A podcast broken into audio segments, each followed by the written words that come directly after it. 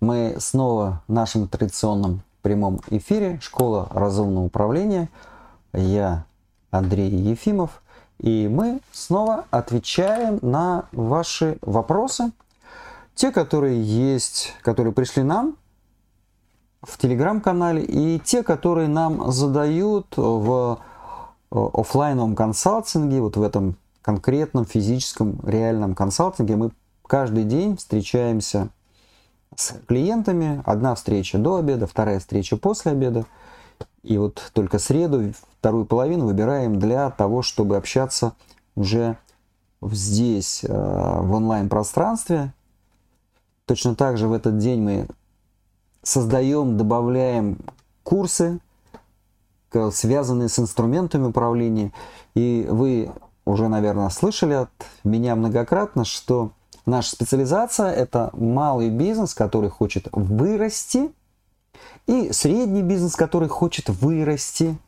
И вырасти не только за счет силы и энергии владельца, предпринимательской вот этой энергии, а и за счет системности, за счет добавления в бизнес порядка, инструментов управления, вот таких управленческих машин, которые работают не зависимо от вас, не как велосипед, когда вы крутите педали и все идет, а отошли в сторонку и бизнес рухнул, перестали крутить и велосипед упал. А именно управленческие машины, которые созданы, которые вы добавляете энергию, топливо, и эти машины работают. А вы ставите задачи и контролируете, насколько правильно они работают, насколько ваш корабль с какой скоростью правильно идет он к цели. И вот, прежде чем отвечу на первый вопрос, э, хочу поздравить всех с э, наступившими праздниками, с Днем Победы. Большой значимый праздник для любых, любых правильных, нормальных людей. Итак, первый вопрос. Очень актуальный. Как избежать кассовых разрывов? Но давайте сначала уточним, да, кассовый разрыв. Это ситуация, когда формально по всем признакам деньги, в общем-то, есть в бизнесе, но их нет реально, физически. В кассе или на расчетном счету не хватает денег для того, чтобы осуществлять ежедневные операции, связанные с закупкой товара, с выплатой каких-то обязательных платежей, то есть вот с выплатами. Почему возникают эти кассовые разрывы? Казалось бы, если бизнес прибыльный и маржинальность высока, то и кассовых разрывов не должно быть.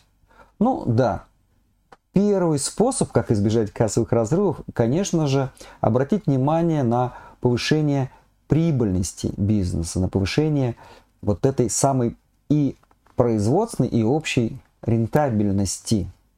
Э, чтобы ваши товары, ваши услуги, то есть ваш продукт приносил больше денег. Но практика показывает, что это не панацея.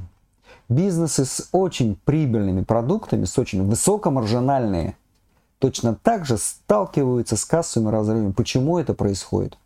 Если мы говорим про малый бизнес, то в малом бизнесе прямо такая распространенная практика. Один хозяин один или два или три, но это ограниченное количество владельцев. Если хозяин один, если у бизнеса есть владелец, то он абсолютно заслуженно считает, что это его бизнес, и я могу брать оттуда деньги, когда они мне нужны. Так вот, главная причина кассовых разрывов – это не малоприбыльный бизнес, а это не управление финансовыми потоками или неправильное управление финансовыми потоками, доходами и расходами. Повторюсь, мы с этим регулярно сталкиваемся, когда предприниматель говорит, что вот при моих оборотах и моей рентабельности у меня должно быть за год и по документам так и выходит, ну, в зависимости от размеров бизнеса. Вот свежий пример – 14 миллионов прибыли, но я ее не вижу. И более того, мне регулярно не хватает денег. Я хочу или должен сделать обязательный платеж, а денег не хватает. Кассовый разрыв. Каков правильный управляемый, надежный ответ на эту проблему. Способ, надежный способ решения вот этой проблемы. Ну, вы знаете, мы не очень любим слово «проблема». А, вообще, нам очень нравится, когда любая проблема превращается в задачу. Итак, задача, как сделать, чтобы денег всегда хватало, чтобы этих самых кассовых разрывов не было. Первое, необходимо планировать. В любом системном бизнесе должно быть как минимум два бюджета. Первый бюджет – это бюджет доходов и расходов. То есть владелец бизнеса своими руками или руками своих сотрудников делает так, чтобы при планировании года, а потом кварталы и месяца был сделанный на бумаге, в электронных таблицах, но реально существующий бюджет доходов и расходов. В доходной части это то, что вы планируете заработать, планируете, чтобы был приход в вашу компанию денег, а в расходной части это ваши необходимые затраты, которые нужны для осуществления бизнеса, и не только затраты, связанные с ежедневными затратами на закупку материалов, на зарплату сотрудникам, на налоги, но еще там должны быть два важных раздела, две важных большущих, большущих по важности статьи. Что же это за статьи? Мы часто сталкиваемся с тем, что э, владельцы, работая, вкладывая огромное количество сил в бизнес, а, зарабатывают, получают свой доход по остаточному принципу. Налоги заплатили, сотрудникам зарплату заплатили, а как не заплатить? Они же просто ну, будут недовольны и в конце концов уйдут. Поставщикам заплатили, ну а как не заплатить? Они же просто перестанут с нами работать. Если помещение, оборудование, помещение, территории не в собственности, в аренде, за аренду заплатили, ну а как? Ну, и то, что осталось, ну, в общем-то, а часто ничего и не остается. То, что осталось, владелец забирает. Это неправильный подход он в том числе ведет и к кассовым разрывам, потому что через какое-то время у владельца кончается терпение, он недоволен ситуацией, и деньги пришли, и он, не видя, не считая, не зная сколько, без бюджета, если, да, интуитивно понимая, что, ну слушай, ну ладно, в этом месяце еще будут хорошие платежи, забирает их на какие-то действительно важные вещи – надо ехать в отпуск, потому что семья, лето, дети, жена. Ну как же не поехать-то? Вообще для чего я работаю? Машина устарела, сломалась. Перед друзьями неудобно. И если нет вот этой дисциплинирующей вещи, причем смотрите, дисциплинирующий вас в первую очередь, уважаемые владельцы, не только сотрудников – Честный сотрудник и так не берет денег. Мы не говорим про воров, которые что-то у вас там утащили. У него, у честного сотрудника нет возможности забрать у вас денег, поэтому в первую очередь дисциплинирует вас. Бюджет доходов и расходов. Сколько вы должны заработать как компания, сколько вы должны израсходовать. Так вот, какие два важных составляют две, допол... две строки? Это первое, это то, что вы, как владелец, должны себе забрать по не по вашему хотению, вот хочу и сколько хочу, столько заберу, а правильно установить очень твердые, точные критерии. Ну, например, условно, 10% от скорректированного дохода. Когда вы убираете из всех пришедших денег, вот эти обязательные, тот самый оборотный фонд, оборотный капитал, а, то, что необходимо а, для того, чтобы бизнес не остановился.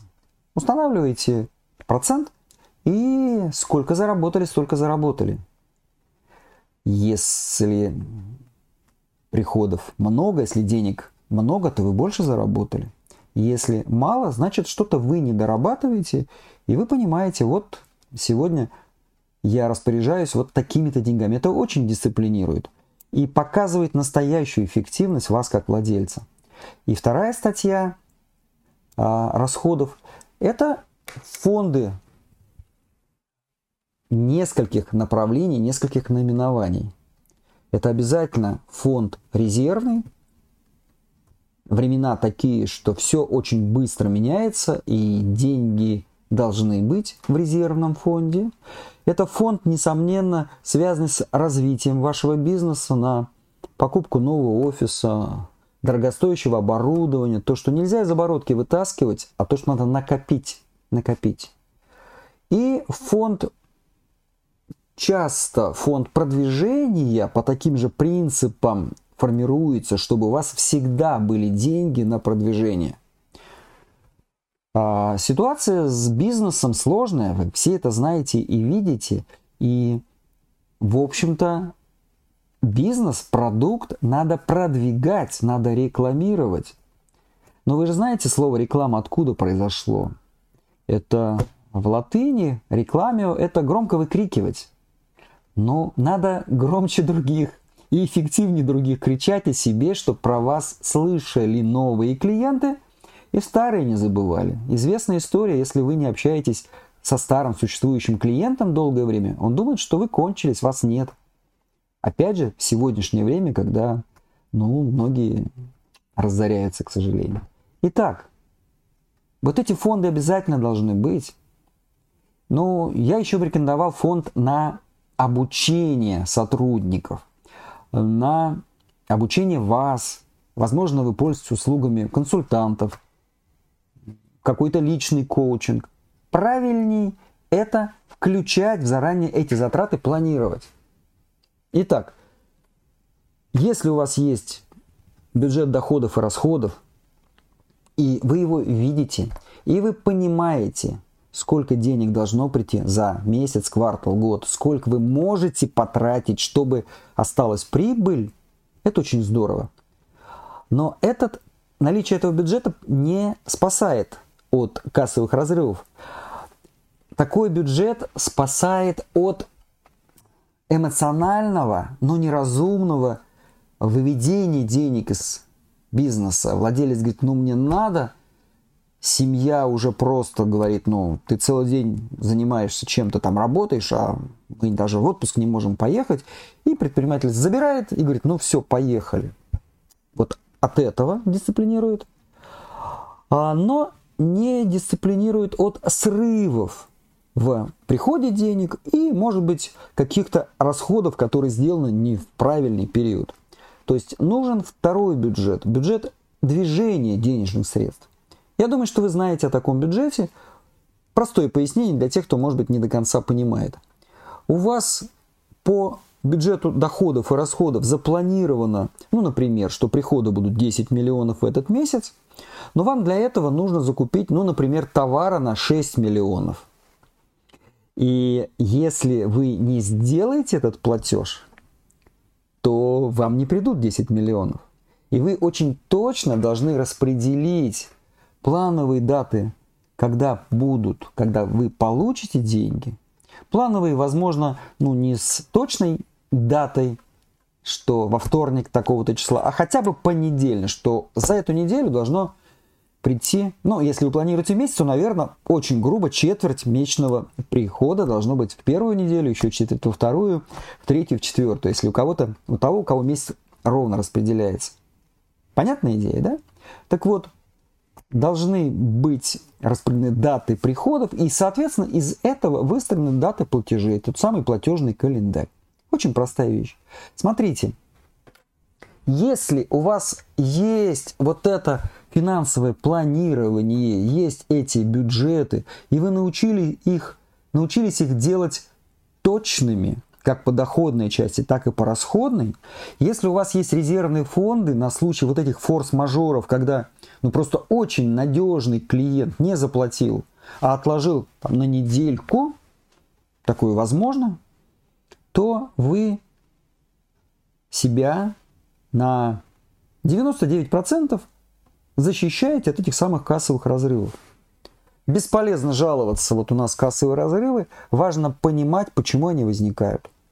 Но если кассовый разрыв возникает от того, что у вас убыточный бизнес, то здесь нужно подходить радикально, нужно анализировать ваши продукты, все ли они прибыльные, или, может быть, есть какие-то убыточные, чем больше вы их продадите, тем вы больше получите убытков по клиентам, по их обязательности дисциплинированности в платежах.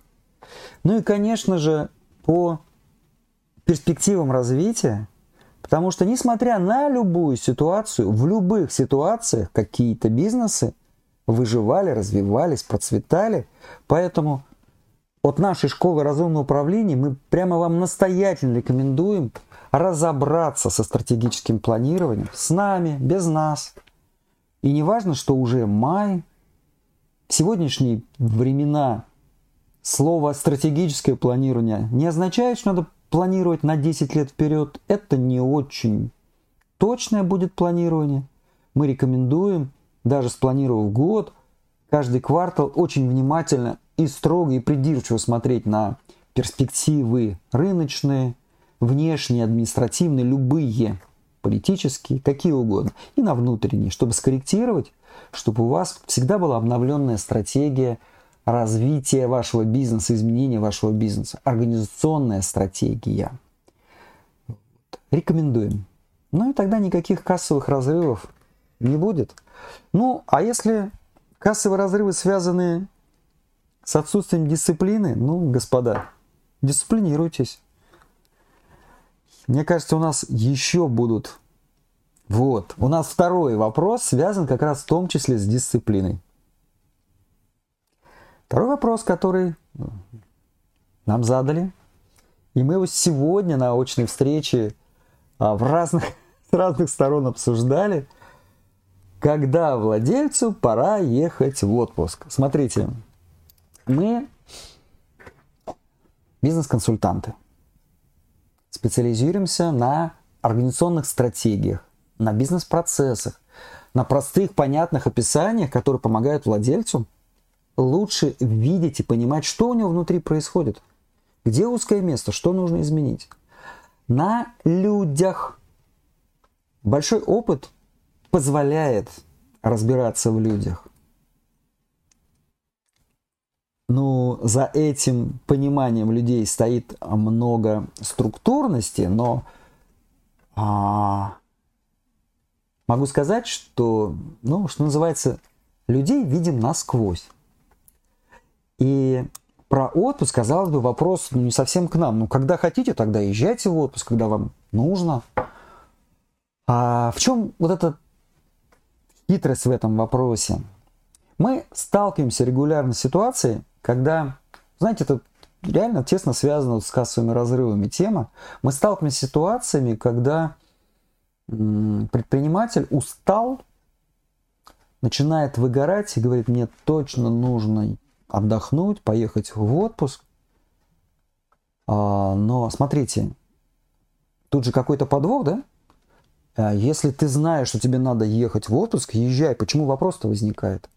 Вопрос возникает в том, что ну, чувствует предприниматель, который вот конкретно это задавал, что ну, нельзя ехать сейчас в отпуск. Или у него слово «отпуск» ассоциируется с дорогим отпуском. А, в Европах, на Мальдивах, Бали и так далее, и так далее, и так далее. То есть затратный отпуск. Давайте посмотрим на отпуск с нескольких точек зрения – с финансовой, с личностной, человеческой и с точки зрения бизнеса как некого механизма, как некого корабля, где должен быть капитан. Вот когда нужно и можно ехать в отпуск. Если вы говорите, что вы устали до предела и просто не готовы работать, конечно, надо идти в отпуск, но надо ли ехать в отпуск дорогой, требующий, может быть, сотни тысяч а, затрат? Вполне возможно, что надо просто перегрузиться, а, уйти в поля, в лес, в горы. Ну, то есть туда, где вы за несколько дней, не потратив много денег, просто разгрузитесь, сделаете пере, перезагрузку, да? Вот. Теперь про отпуск дорогой, про отпуск с семьей, с детьми, в хороших, классных местах, с, в хороших условиях, то, что требует затрат. Если вы задаете вопрос прямо сейчас, а могу я поехать в отпуск или нет, это вопрос не к нам, это вопрос к вам. А вот как сделать так, чтобы вы были уверены, что вы имеете право, любое право, поехать в отпуск, что вы не предаете свой бизнес, что вы не делаете ему плохо, что вы не делаете плохо семье, сэкономив, сказав, ну вот денег не хватает, поэтому мы поедем, ну, в какую-то тьму таракань, потому что денег нет. Мы с вами снова возвращаемся к системе фондов, резервных фондов на какие-то важные цели. Знаете, в личной жизни когда-то очень давно, когда заработок стал расти, был очень неплохо, но почему-то в личной жизни, в семье денег не хватало. Знаете, есть такое интересное, даже смешное определение, что чем сильнее личность, тем легче она тратит деньги. То есть сильный человек любые деньги запросто потратит, если их много, если они не ограничены, если нет каких-то больших целей.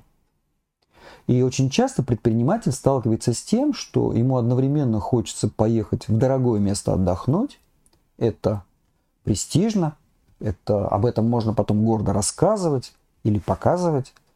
А, купить пафосный дорогой автомобиль, обновить, сделать что-то вот еще такое дорогое, потому что, ну, вот, ну, я много тружусь и могу себе позволить.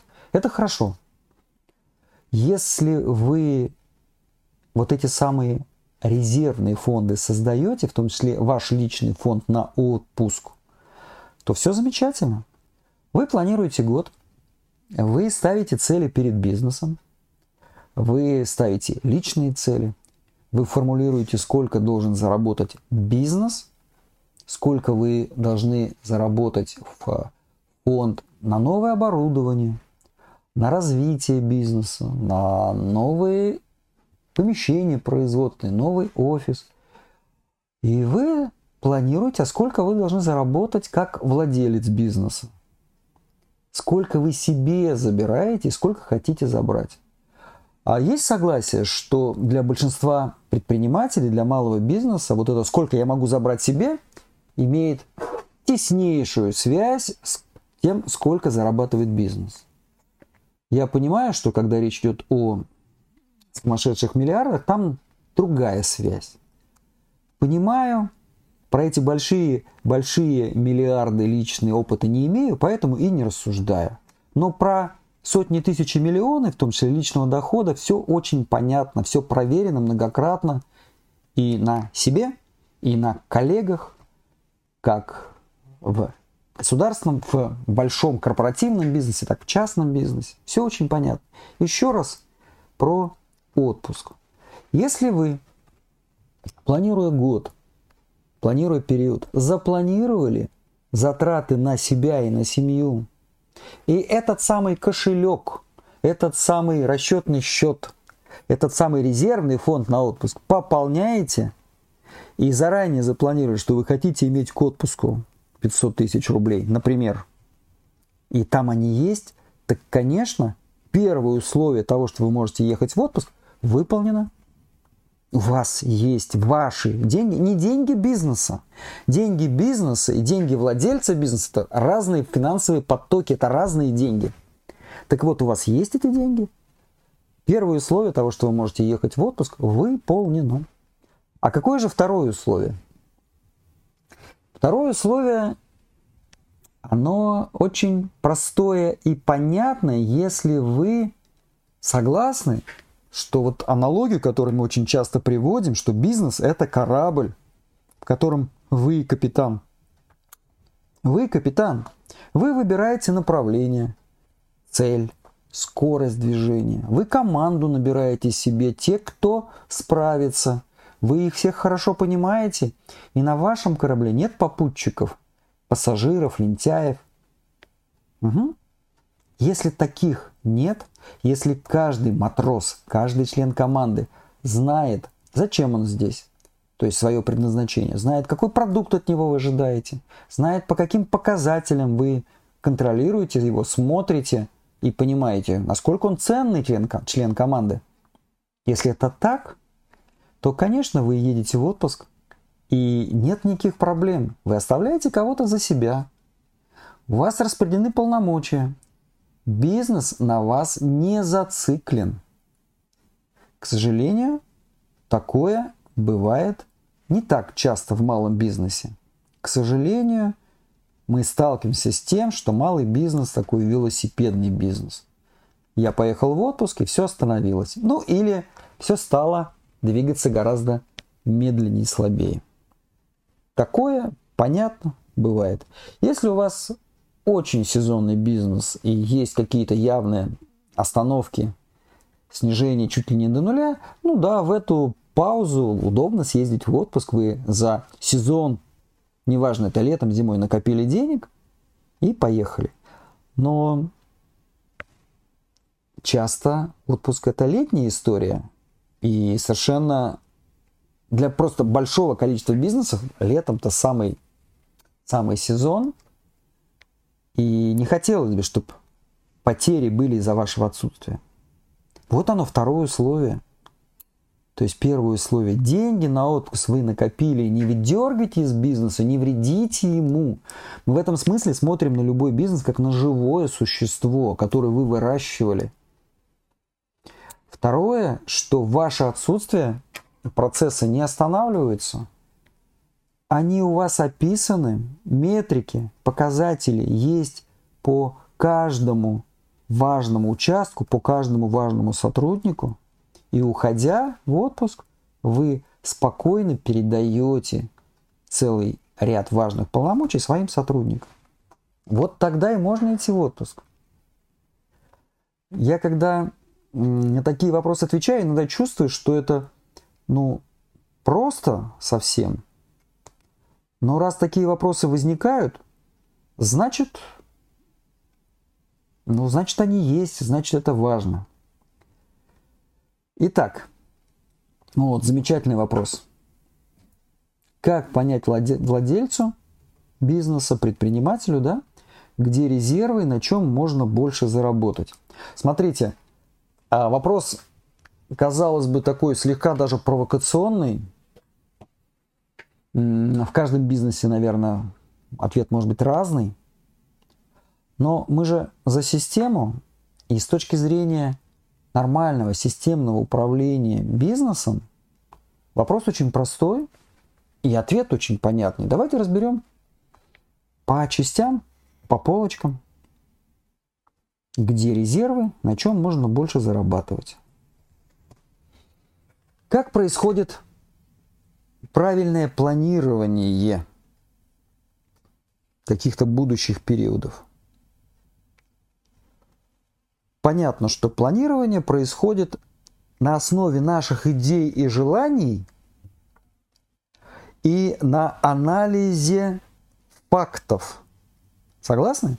У нас есть факты прошлых периодов.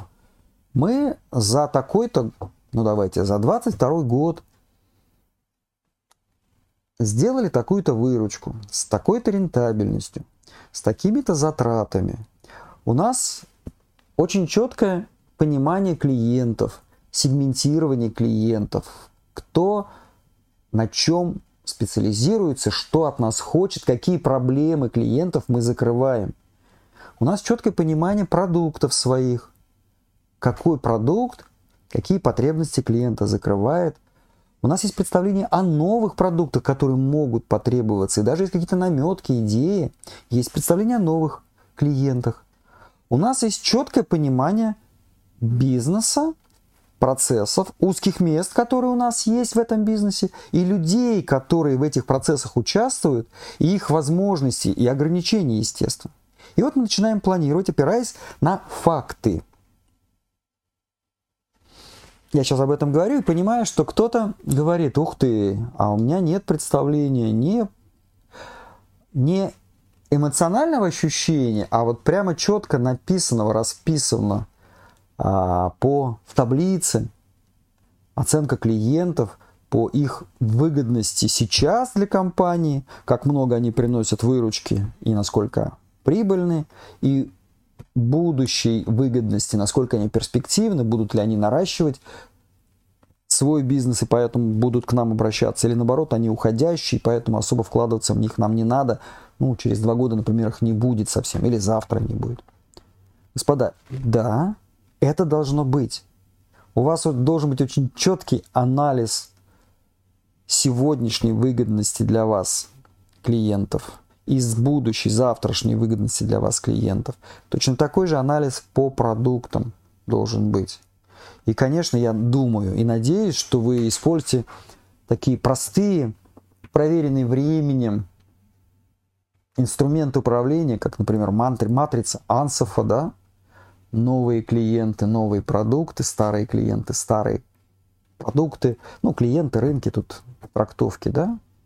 Или вы используете бостонскую матрицу жизненного цикла продукта, когда очень четко, понятно, и вы понимаете, какой из ваших продуктов на какой стадии находится, где у вас дойные коровы. Я сейчас говорю просто классические вещи, которым там по 20, а может быть и 30 лет уже. Но есть новомодные, но это проверено, это точно работает. Это точно, прямо вот всегда работает. На какой стадии жизненного цикла ваш продукт? Надо ли уже искать ему замену, или он еще послужит? его еще будут, будут покупать. Итак, когда мы говорим про то, где резервы, как нарастить, вот это должно быть, факты должны у вас быть. Это ваш инструмент понимания вашего бизнеса не на уровне интуиции спинного мозга, а на уровне фактов. И вот есть этот инструмент, и вы понимаете, и вы планируете на основании уже желаний ваших и прогнозов, что будет с рынком, что будет с клиентами, что будет с этой самой внешней средой. Потому что внутреннюю среду, я очень надеюсь, вы ей управляете гораздо больше. Вы понимаете по своим сотрудникам, кто чем дышит, куда смотрит, кто-то хочет уже уходить от вас по каким-то причинам, перерос может быть, что с оборудованием, что с процессами – Угу. И вы ставите перед собой планы какие-то. Итак, первым шагом вы, опираясь на некие факты, вы говорите, а в следующем году, ну давайте вот сейчас середина 23-го, а в 24 году я хочу удвоиться. Не называю специально цифр в рублях, да? Я хочу удвоиться при сохранении, а, например, я говорю про выручку, при сохранении прибыльности. Супер есть под это рынок или нет. Вы проверяете и говорите, о, я хочу удвоиться, продавая вот этим клиентам вот эти продукты. Ага, не хватает, ввожу новые продукты или смотрю новых клиентов со старым продуктом. Это шаг второй. Третий. После того, как вы сбалансировали эти два уровня, вы смотрите, а что для этого нужно делать. И когда мы говорим, на чем можно вырасти и где резервы, то по-хорошему вот здесь все и спрятано. Я очень надеюсь, что вы эксперт своей предметной области, вы болеете своим продуктом, вам хочется его улучшать, вам хочется, чтобы его покупали много, много клиентов. Неважно, это B2B, B2C, но чтобы больше – Потому что правильный бизнес, он же приносит пользу. Чем большему количеству людей вы продадите свой продукт, тем больше людей получат пользу. Я очень надеюсь, что вы делаете классный продукт. Он лучше, чем у ваших конкурентов. Вы больше пользы, чем другие приносите.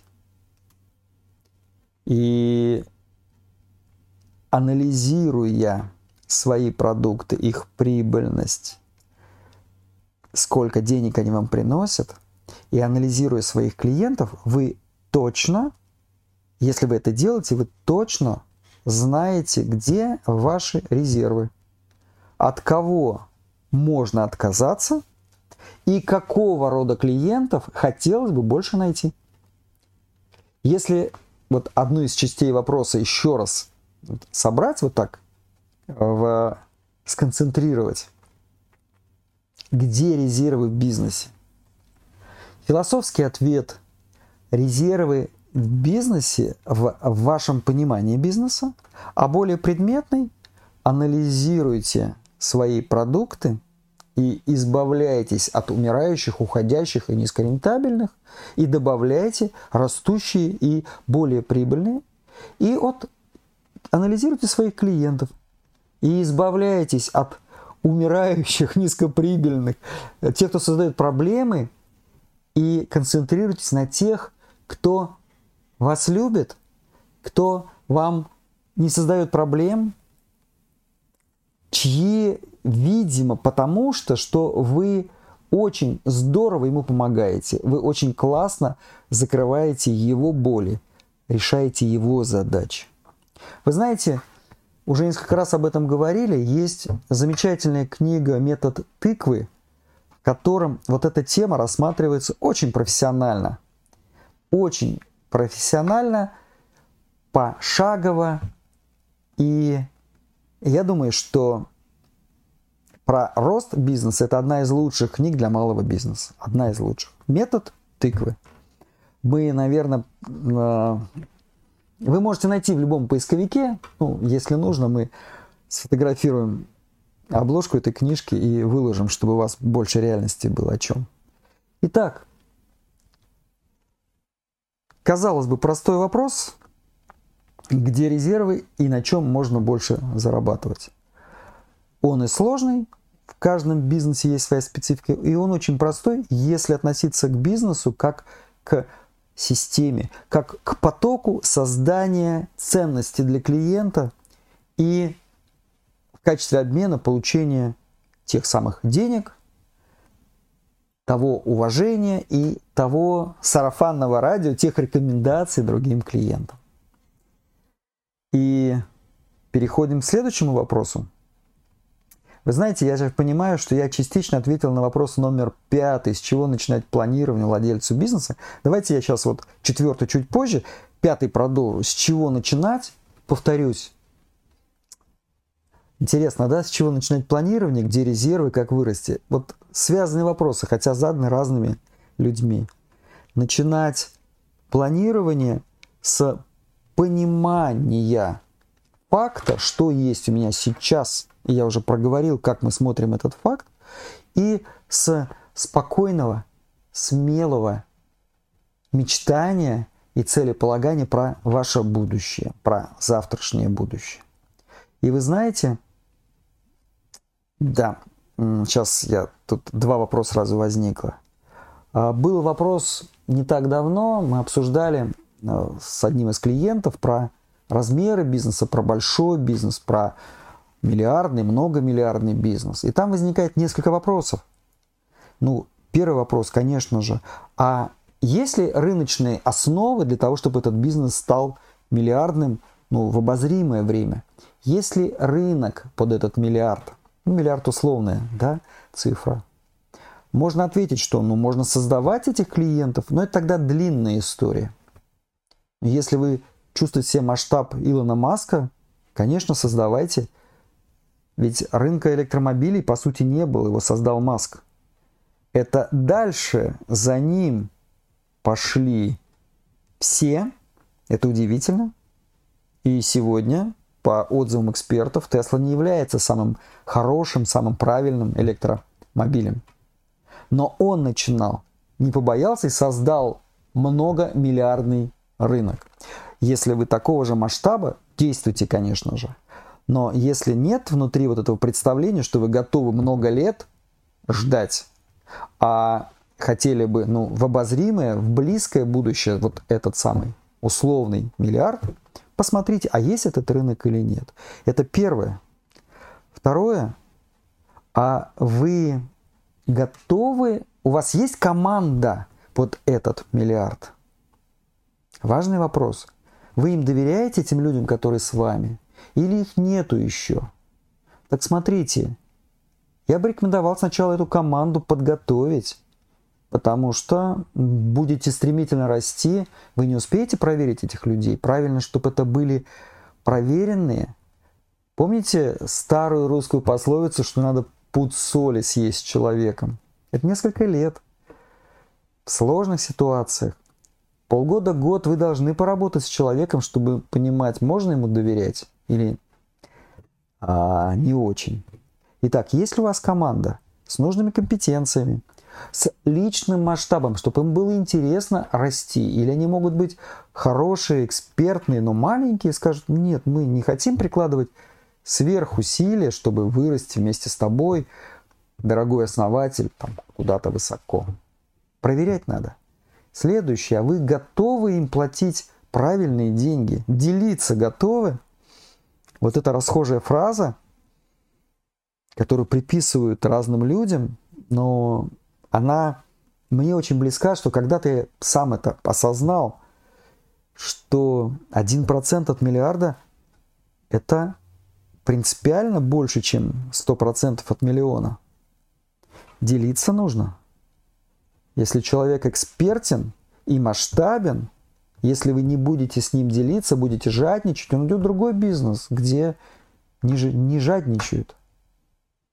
И очень важный вопрос – очень важный вопрос про вот эту громаду, про большой бизнес. А вы готовы драться за этот миллиард?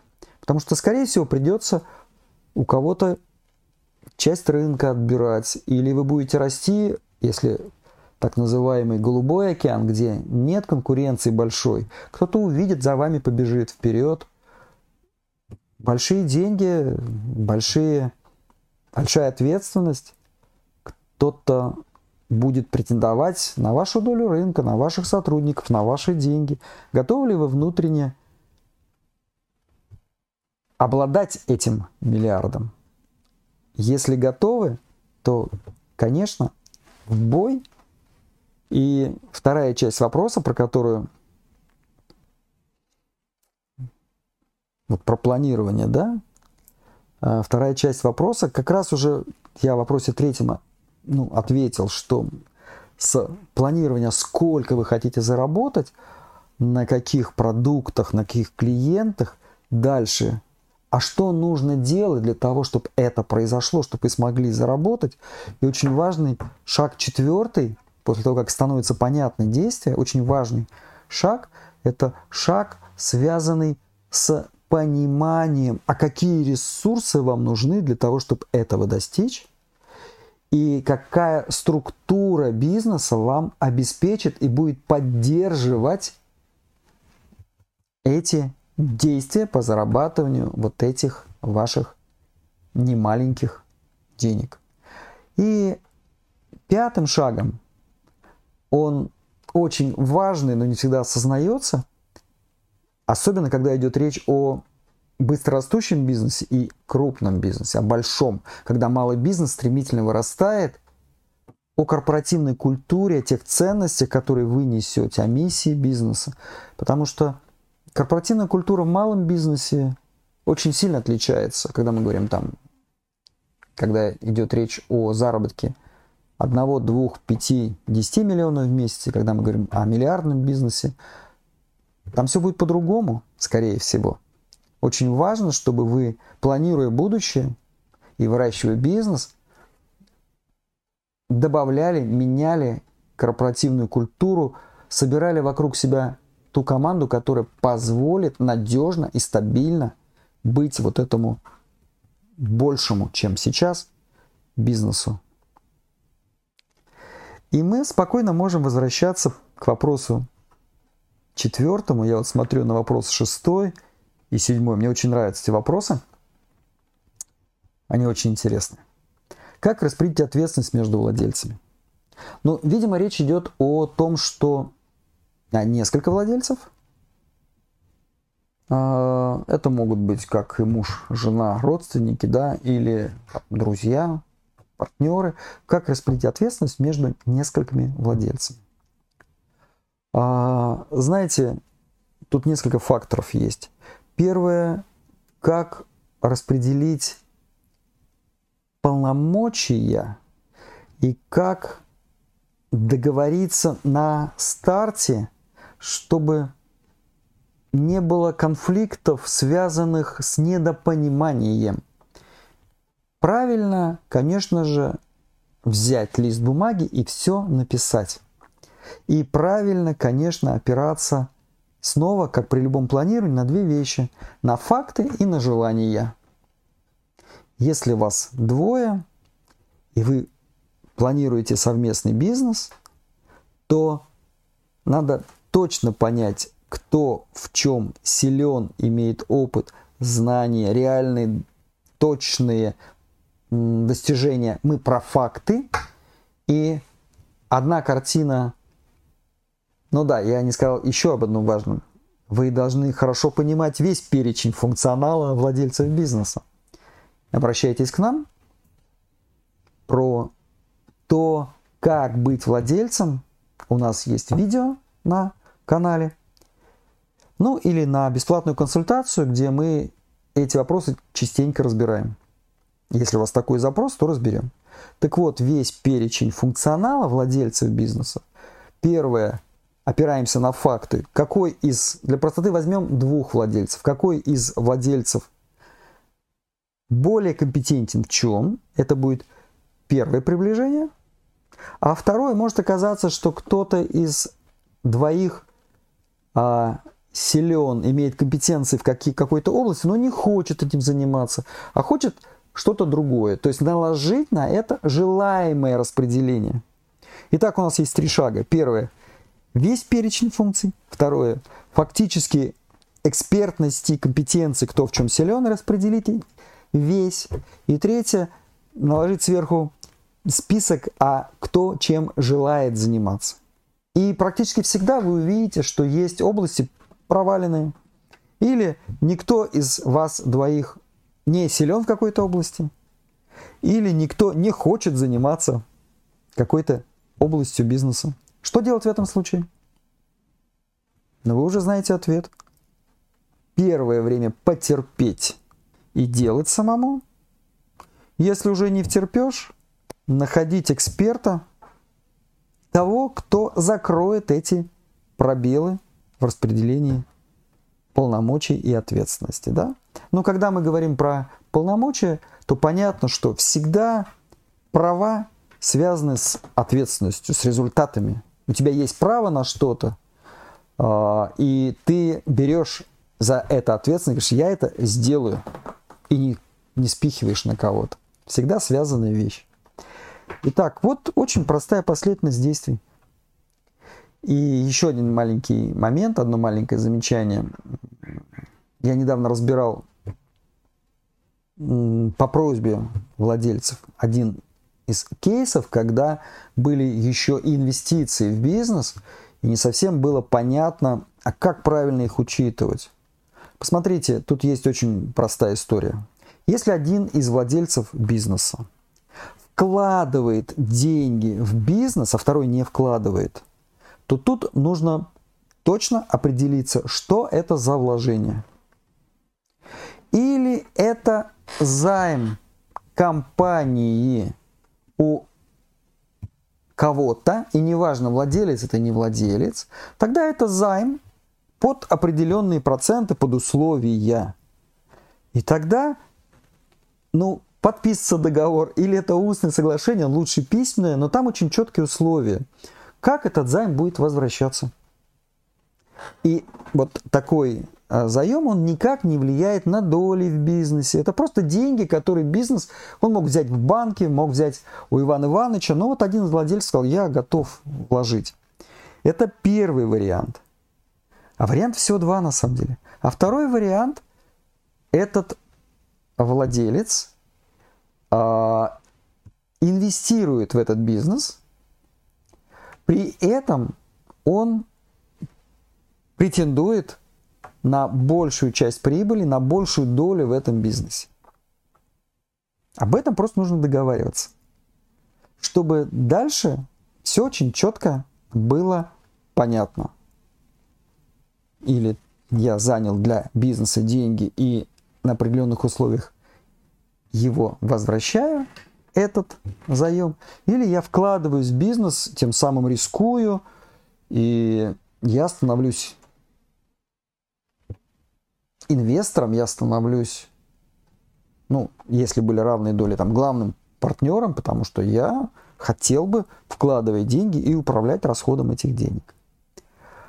Вот что, наверное, можно сказать про то, как, как правильно смотреть на полномочия внутри бизнеса. И знаете, если это делать, если это регулярно сверять, то это простая и управляемая вещь. Вы или договариваетесь, или не договариваетесь. И нет никаких умолчаний, нет никаких пропущенных э, вопросов, которые вызывают скрытое недовольство, которые мешают сотрудничать. Ну вот, коротко так. Итак, у нас с вами из заданных осталось, из выбранных на сегодняшнюю встречу, потому что вопросов больше, конечно, а два вопроса. И один из них, и снова м, формулировки, казалось бы, похожие, на любую или должность можно найти руководителя, угу, и любой ли может стать бизнесменом. На любую или должность можно найти руководителя. А, кто лично со мной общается, тот знает, что у меня очень жесткий ответ. Если вы работаете в крупном городе, ну, в миллионнике, например, то на любую должность вы можете найти руководителя. Не бывает, что нельзя найти сотрудника. На любую. Если населенный пункт маленький, условный райцентр, в котором 10 тысяч жителей, ну да, там могут быть сложности. Но знаете, почему этот вопрос-то возник? Понятно, я понимаю, откуда. А, бывает, что даже опытный менеджер по персоналу долго, с трудом закрывает вакансию обычно какого-то руководителя и разочаровывается, говорит, а вы говорили, что на любую должность можно найти, а вот я не могу найти. Знаете, что происходит при более глубоком разборе этого кейса? Вот недавно была такая консультация, когда, еще раз говорю, оп, очень опытный э, персональщик, директор по персоналу с хорошим, с правильным подходом к людям, с, пониманием, с пониманием хороших технологий не может закрыть. При разборе выяснилась очень простая история – в этой компании попытка совместить в одной должности руководителя сразу несколько разнонаправленных отделов, разнонаправленных, чтобы не было ну, такой конкретики, которая ну, на самом деле мы не получали, я не получал разрешения на опубликование этого кейса, но чтобы было все-таки понятно о чем.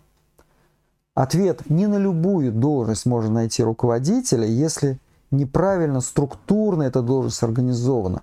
Вот в том случае, про который я говорю, а, требуется руководитель, обладающий с одной стороны высокими навыками, большой экспертизой в инженерной области и в понимании устройства, создания монтажа, наладки, обслуживания сложных инженерных систем и продажи этих систем клиентов. С другой стороны, управление простыми торговыми точками, в которых компетенции совсем другие, и в которых в силу ну, определенных вот конкретных условий этот самый руководитель должен регулярно, постоянно там быть, оптимизировать ассортимент – тренировать навыки продаж, делать так, чтобы поток клиентов не прекращался на эти физические торговые точки, некоторые расположены ну, в разных, не, не самых оптимальных местах, так сложилось у них исторически. То есть вообще это два разных человека. И когда находится кандидат, который силен в чем-то одном, и он вроде бы подходит при собеседовании – том числе с владельцами бизнеса, выясняется, но ну, он же слабый вот в этом, в чем-то другом, нет, он нам не подходит.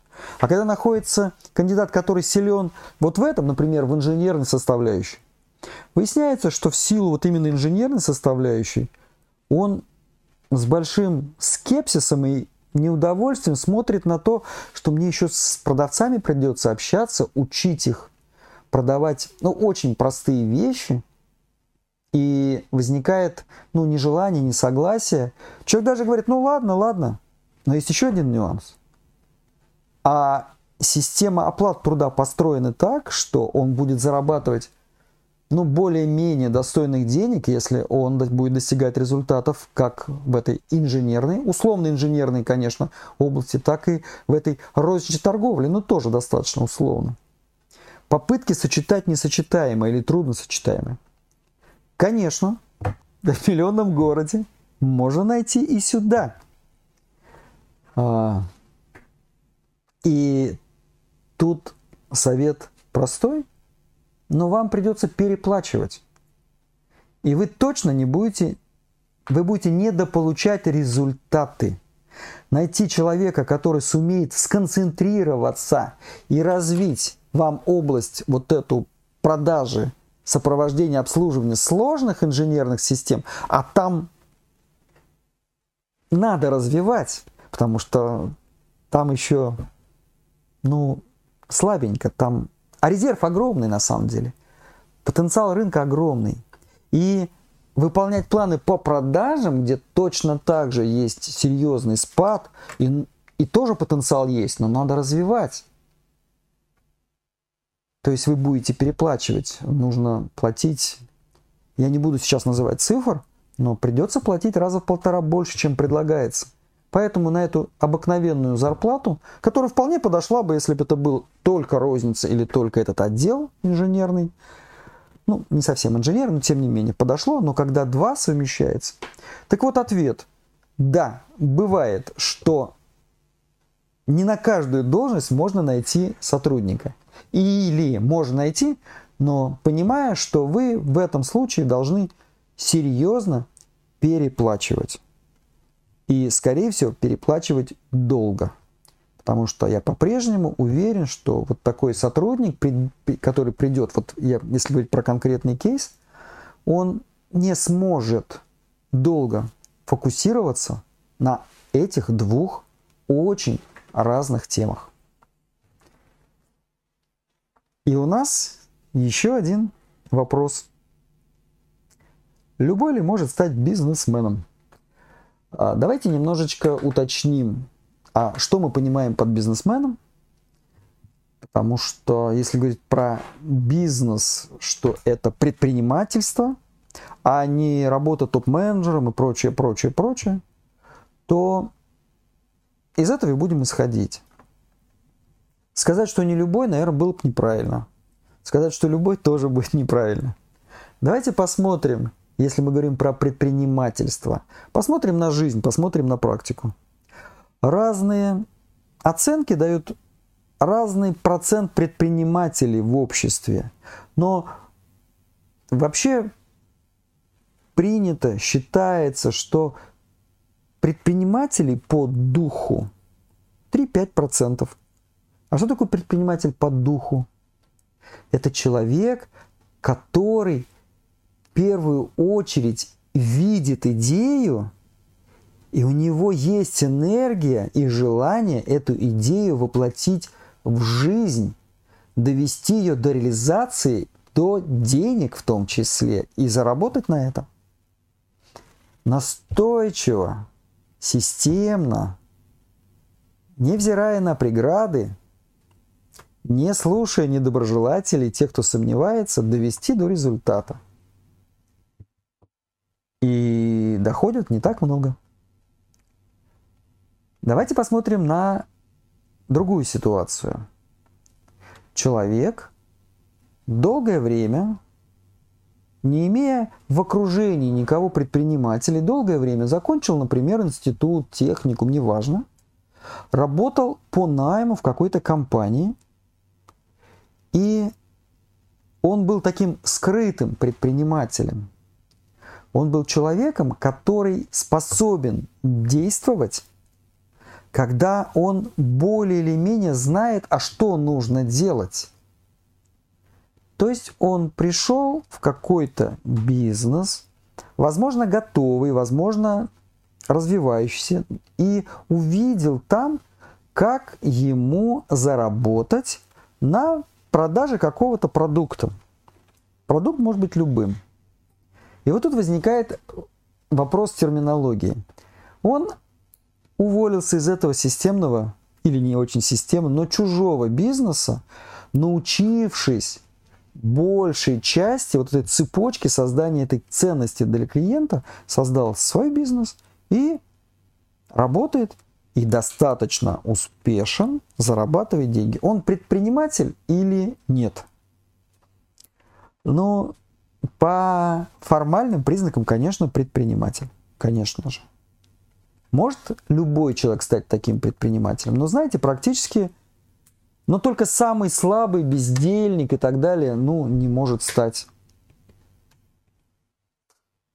Он видел, как зарабатывают деньги на этом продукте, и он повторяет действия, которые делал кто-то уже. Повторюсь, он предприниматель или нет? Я сейчас никого не обесцениваю. В нашем обществе, конечно, он предприниматель.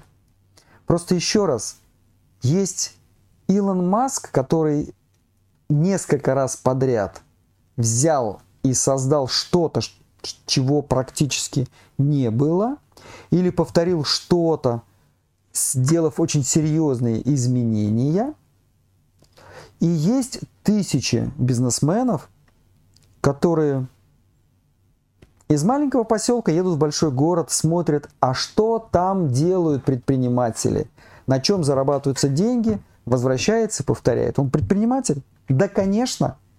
Он в этом масштабе сделал что-то новое для себя и добивается результата. Из города крупного едет в столицу, там смотрит, что там происходит, говорит, о, вот появилась такая-то тема, возвращается назад, повторяет, он предприниматель? Да, конечно. Из столицы страны едет в какую-то передовую страну, в России, в Европу, в Америку, куда-то еще, видит там что-то, чего нет у нас, возвращается и повторяет. У нас большинство предпринимателей такие, это нормально. И тогда ответ – что с этой точки зрения, да, практически любой может стать вот таким предпринимателем, таким бизнесменом. Что же может помешать? Кто не может стать таким предпринимателем? Таким предпринимателем не может стать глупый, слабый, бессильный человек. Если вы считаете, что у вас есть энергия. Если вы считаете, что вы не дурак, пробуйте, смотрите, какие ловушки здесь есть. Смотрите, сейчас я как раз и проговорил, посмотрели, как кто-то делает, и повторили. Обучение не обязательно идет на живом бизнесе у кого-то. Точно так же вот наша школа разумного управления на практике и в теории, и на практике изучили, проверили и выявили, мы выявили базовые инструменты управления. Мы сейчас делаем курс для молодых начинающих предпринимателей по базовым инструментам управления. И этот курс позволит преодолеть риски создания бизнеса – идея продукта, если есть, если есть потребитель на этот продукт, то дальше важно, обладая личной силой и желанием добиться результата, продать, создать и продать этот продукт, и заработать на нем, возникают проблемы, связанные с, организ... с организацией этого бизнеса. И здесь мы, школа разумного управления – как раз те люди, которые могут помочь вам научиться, как правильно планировать и определять показатели, позволяющие понять, вы правильно идете, вы в ту сторону идете, с той скоростью идете, и ваши сотрудники туда движутся, правильно движутся. Точно так же понять, какие сотрудники вам нужны, как найти правильных сотрудников – как перед ними ставить задачи, контролировать, хвалить, ругать, нанимать, увольнять. Точно так же с продвижением. Как понимать, выявлять свою целевую аудиторию, их потребности. Как создавать интерес к вам, к вашему продукту. Как его поддерживать, как завершать сделки, как правильно управлять деньгами, чтобы у вас не было кассовых разрывов, а денег хватало и на текущую деятельность, и на развитие. И если вы предприниматель, то, конечно, и на вас лично, на себя, на семью. Как правильно организовывать производство. Ведь продажа – это обещание. Обещание, что мы решим твои проблемы, клиент. А производство – это реализация, исполнение обещаний. Где, как с минимальными затратами контролировать, понимать, а клиент, контролировать качество того, что вы делаете. Клиент-то доволен или нет? Он будет ко мне повторно приходить или он попробовал, не понравилось и пошел к другим? И как управлять всей этой махиной, этим кораблем? Как ставить эти далекие цели и близкие цели? Как размечать карту дорожную, чтобы она была настоящая, реальная, чтобы ваши сотрудники все видели и понимали. Видели и понимали, что нужно делать, когда нужно делать. И, конечно же, я всегда об этом говорю, про честный обмен, потому что честный обмен – это основа существования нашей Вселенной. Если вы что-то не додаете, зажимаете, не совершаете нечестный обмен, не додаете человеку, области какой-то, партнерам, государству, то и в ответ получите нарушение этого обмена, и, скорее всего, не все будет хорошо и правильно. И еще раз, если мы говорим про бизнес, про бизнесмена, про предпринимателя, то не бойтесь, рискуйте, пробуйте, но рискуйте минимально. Обращайтесь к нам. Основам управления мы научим. А уж сам продукт – это ваша, сама предпринимательская энергия – это ваша. Поэтому если есть эта предпринимательская энергия, то системности в управлении мы вам добавим, если вы захотите. Эмиль, я думаю, мы на этом заканчиваем. Да, все. Еще раз с майскими важными для нас праздниками и желаем вам процветания. С вами была Школа разумного управления. Андрей Ефимов и Эмиль Мустафин. Все, пока. Пока.